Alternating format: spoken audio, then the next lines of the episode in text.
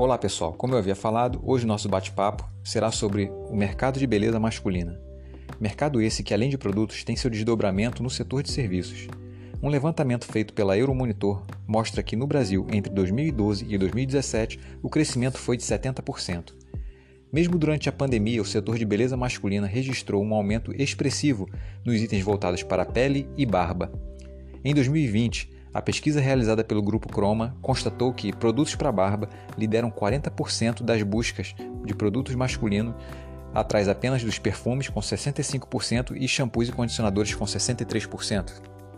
Não podemos deixar de considerar o aumento da oferta de serviços nesse segmento, com destaque para as barbearias, que ressurgiram há poucos anos com um novo conceito e cada vez mais aumentando o portfólio de serviços para uma clientela com um nível de exigência cada vez mais alto.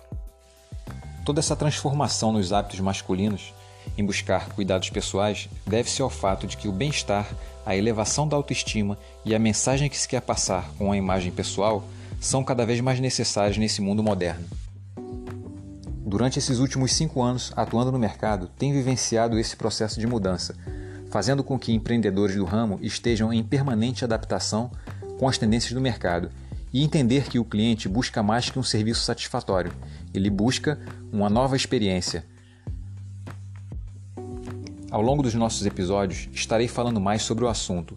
E lembre que em momentos de crise vale uma frase do filósofo Mário Sérgio Cortella: Mudar é complicado, mas acomodar é perecer. Fica a nossa reflexão, até o próximo encontro.